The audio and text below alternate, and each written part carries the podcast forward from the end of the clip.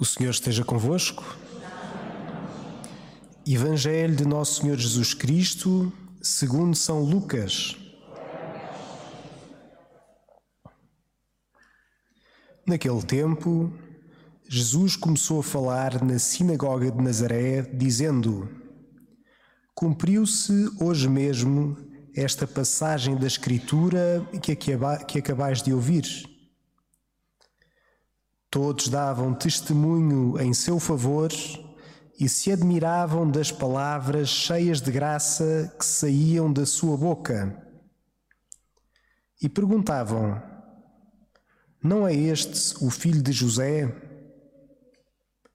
Jesus disse-lhes: Por certo me citareis o ditado: Médico, cura-te a ti mesmo. Faz também aqui na tua terra o que ouvimos dizer que fizeste em Cafarnaum. E acrescentou: Em verdade vos digo, nenhum profeta é bem recebido na sua terra.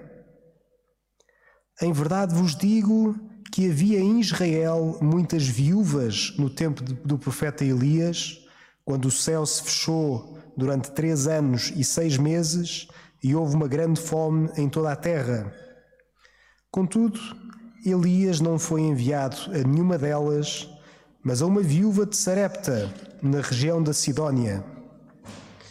Havia em Israel muitos leprosos no tempo do profeta Eliseu, contudo, nenhum deles foi curado, mas apenas o sírio Naamã.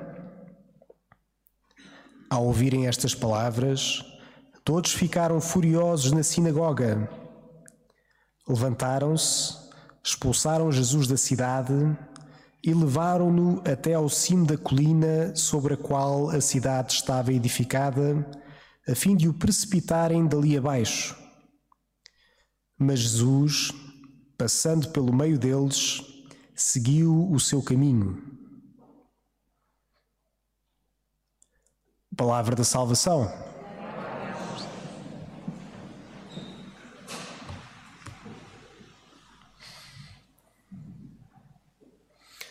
Então, na liturgia deste domingo, é-nos apresentada na segunda leitura este grande hino da caridade, onde São Paulo faz este grande elogio àquela que é a maior das virtudes. Que ele diz: a fé há de desaparecer, porque um dia vamos ver Deus tal como Ele é, face a face, se Deus quiser. A esperança também, porque já não esperamos nada, porque já lá chegamos. Mas a caridade permanece para sempre e é a maior de todas as virtudes é de facto uma virtude grande e que São Paulo hoje assim nos apresenta nesta segunda leitura. Mas dizia-nos, no meio desse hino, mais para o final, que quando eu era criança, falava como criança, sentia como criança e pensava como criança. Mas quando me fiz homem, deixei o que era infantil. São Paulo está-nos a dizer que, assim como nós crescemos fisicamente, desde o dia em que nascemos até que nos tornamos adultos e até ao final da vida, até ao momento em que Nosso Senhor nos chamar, há de facto um crescimento. E na fé, na nossa relação com Jesus, também há a mesma maturação. Portanto, nós quando recebemos Jesus como uma criança, que o Evangelho nos recomenda a fazer, é para de facto nós recebermos com a confiança de uma criança que recebe totalmente aquele que é dado e que ama aquele que é dado. Mas, para além disso, tal como nós crescemos fisicamente, na nossa relação com Jesus, somos chamados também a fazer o que está ao nosso alcance para crescermos, para não ficarmos como uma criança na fé. E hoje em dia diz-se, no meio da nossa sociedade, que tendemos a maturar-nos mais tarde, também em termos de psicológicos, da nossa afetividade e tudo. E até fui ver no outro dia que, se formos a ver a média de idades com que alguém se casa hoje em dia, é oito anos mais tarde face àquilo que era em 1960. Portanto, um homem normalmente hoje em dia casa-se aos 35 anos, em média, as mulheres aos 33, e em 1960 era aos 27 e aos 25. E, portanto, de certo modo, parece que de facto estamos a demorar um pouco mais tempo a chegar àquela idade da maturidade assumindo que quando as pessoas se casam já chegam a um certo nível de maturidade que são capazes então de começar uma nova família e fazer daí um ponto de partida. E portanto, se assim assumirmos, vemos que de facto temos de dar um passo para maturarmos mais, para fazer o que está à nossa disposição para irmos crescendo nesta relação, como São Paulo nos diz. Por um lado, deixar as coisas de criança e, por outro lado, abraçar aquilo que é próprio de uma vida adulta também na nossa relação com Deus. E, portanto, nosso caminho da fé, nosso caminho de cristãos, somos chamados a ir maturando cada vez mais esta relação com Deus, a recebê-la como uma criança e depois deixá-la então crescer. E a partir das leituras, permitam-me assim então três áreas da nossa relação com Jesus que somos chamados a deixar maturar, a abrir espaço para Deus entrar e ajudar-nos então a crescer para não ficarmos na mesma.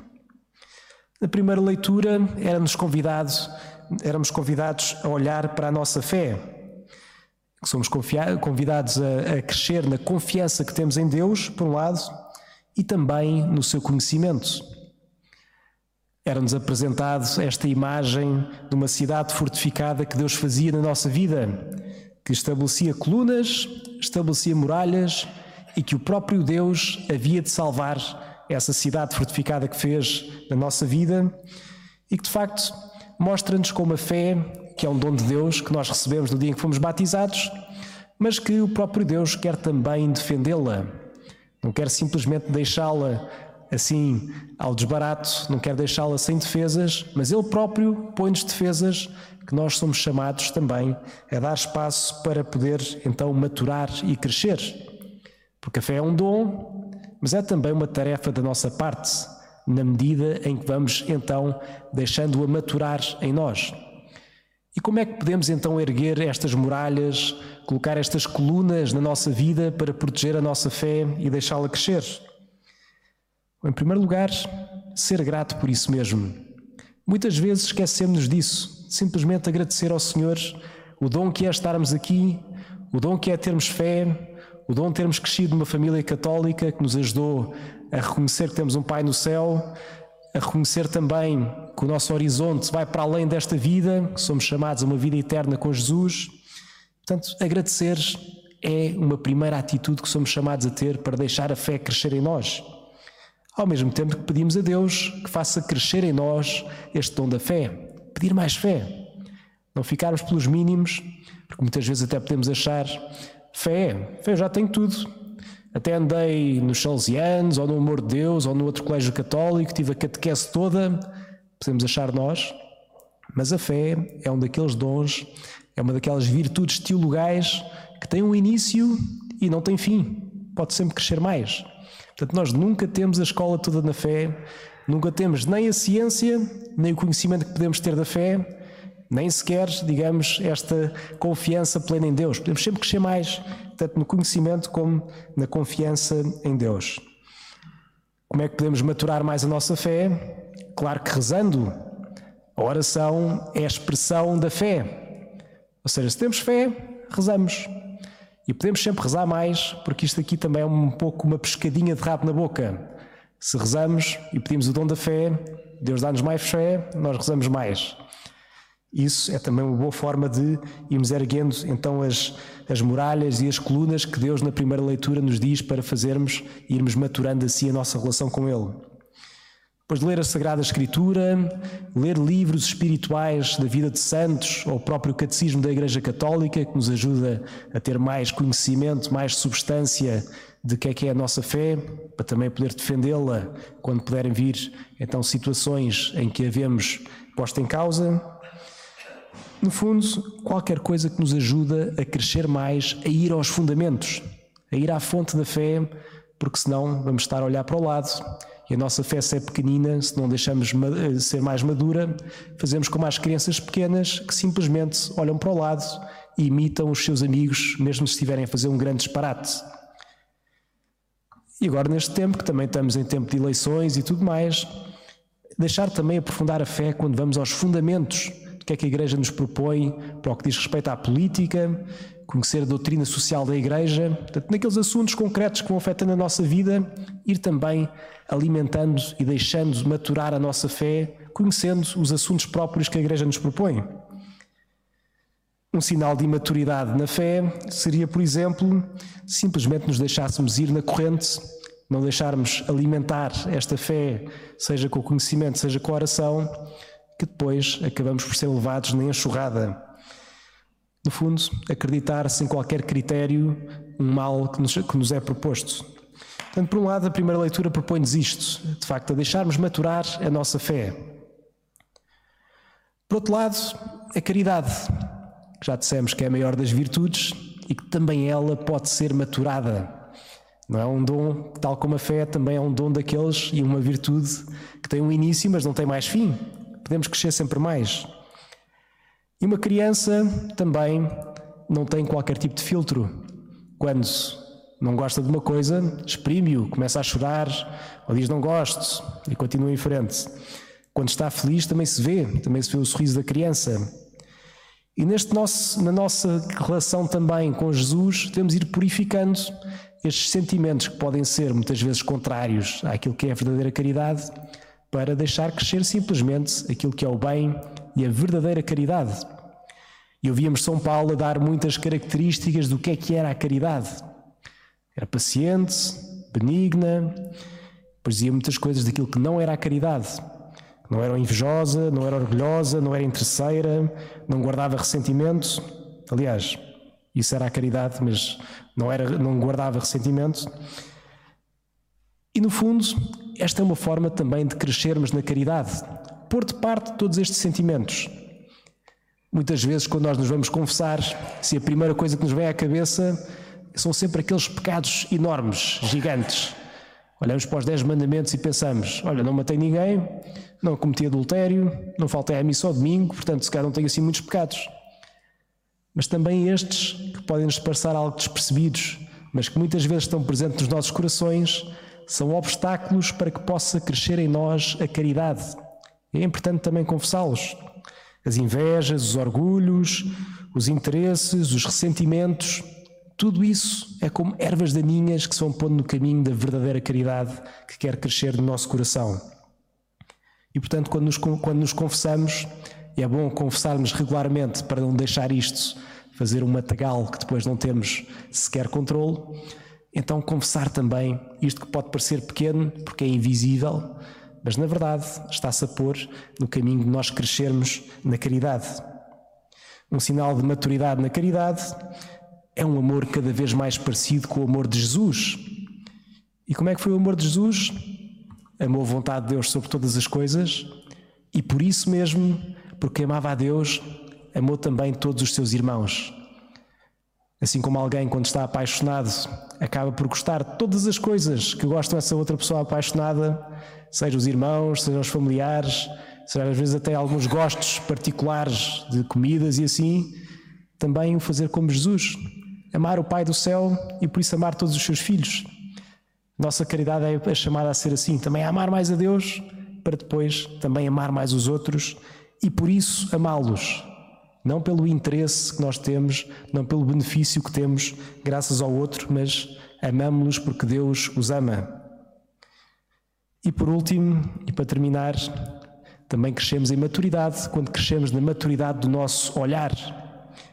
No Evangelho nós vimos que Jesus estava a voltar à sua terra.